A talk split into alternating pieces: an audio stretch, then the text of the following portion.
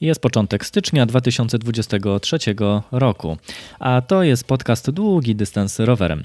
Przy mikrofonie Sebastian Gruszka i zapraszam Was na przegląd minionych oraz zapowiedzi nadchodzących wydarzeń rowerowych, zarówno tych krótko, jak i długodystansowych.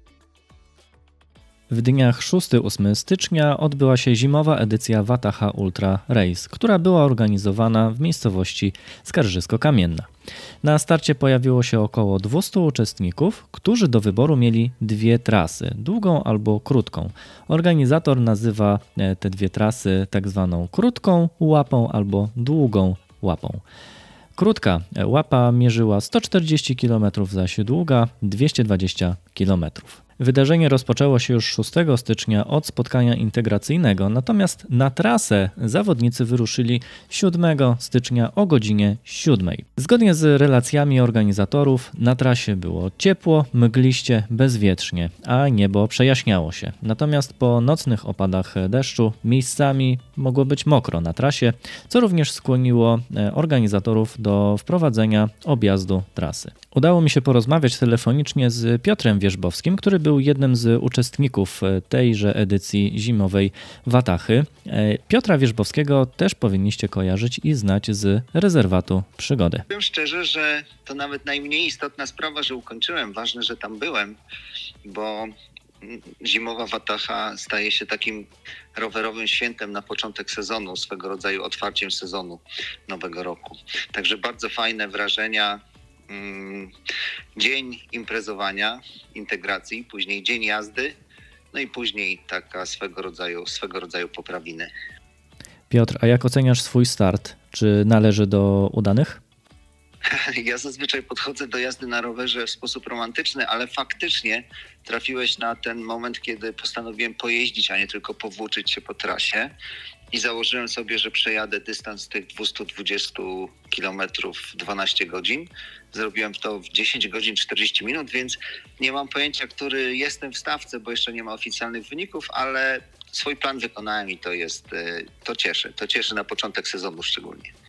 No to z bardzo fajnym wynikiem ukończyłeś e, ten ultramaraton. E, ogromne gratulacje ode mnie i na pewno od naszych słuchaczy. A powiedz mi proszę, jak tobie się jechało po tej e, trasie, jak ona była przygotowana? Jak ją oceniasz?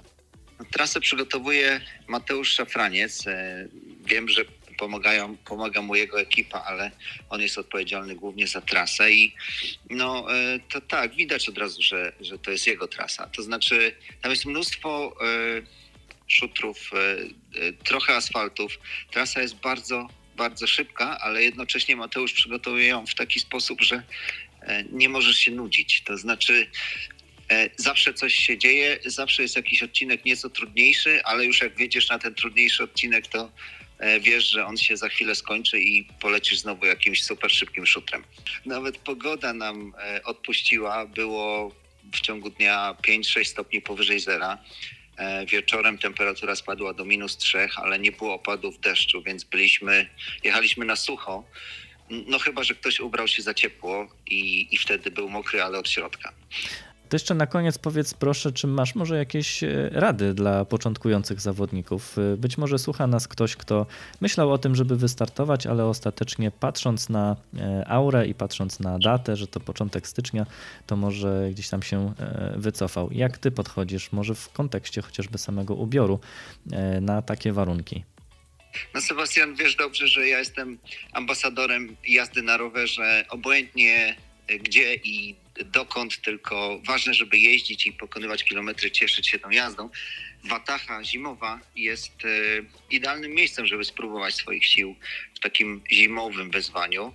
Tak jak wspomniałem wcześniej, trasa jest szybka, łatwa technicznie, ale ciekawa. No i jak e, powiedziałeś, warunki pogodowe już drugi rok z rzędu są dosyć łaskawe. E, więc jeśli mogę coś doradzić, obserwując stawkę, w której startowałem, to faktycznie sporo osób było ubranych bardzo ciepło, tak żeby czuć się komfortowo w czasie startu. E, pamiętajmy, że zasada jest taka, jeśli czujemy się dobrze, e, jeśli chodzi o temperaturę oczywiście, komfort termiczny e, na starcie, to znaczy, że za chwilę będzie nam gorąco i jesteśmy po prostu ubrani za ciepło. Dziękuję Ci bardzo Piotrze za naszą rozmowę.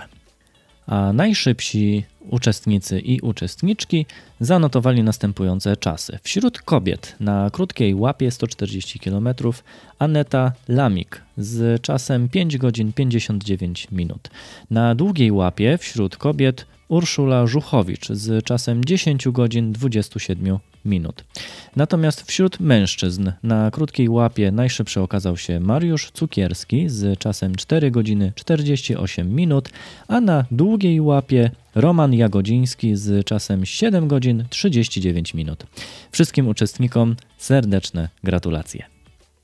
21 stycznia zapraszamy na setkę po Łodzi. Jest to e, maraton rowerowy dookoła Łodzi, który właściwie w całości e, prowadzi uczestników wewnątrz granic administracyjnych miasta Łodzi. Natomiast 22 stycznia, czyli w Dzień Dziadka, z Gdańska rano wyruszy kolejny raz sztafeta Wisły 1200 dla Wielkiej Orkiestry Świątecznej Pomocy. Już w następnym odcinku podcastu będziecie mieli okazję posłuchać rozmowy z ojcem dyrektorem, czyli Leszkiem Pachulskim, który jest pomysłodawcą e, Wisły 1200. E, no i też dzięki Wiśle zrodziła się już kilka lat temu tradycja mająca na celu nieść pomoc w ramach Wielkiej Orkiestry Świątecznej e, Pomocy pod nazwą Sztafety Wisły 1200 wszystkich e, zainteresowanych tych, te, tym tematem, wszystkich tych, którzy chcieliby się dowiedzieć czegoś więcej na temat sztafety, na przykład jak wziąć w niej udział, co można zrobić, żeby chociaż swój jeden kilometr do tej sztafety dołożyć. Zapraszam do wysłuchania kolejnego odcinka podcastu już w przyszłym tygodniu.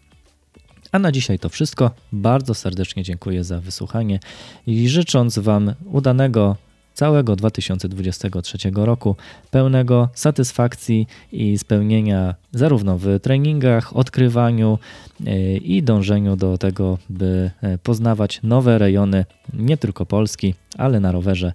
Życzę Wam wszystkiego dobrego i pomyślności. Do usłyszenia. Cześć.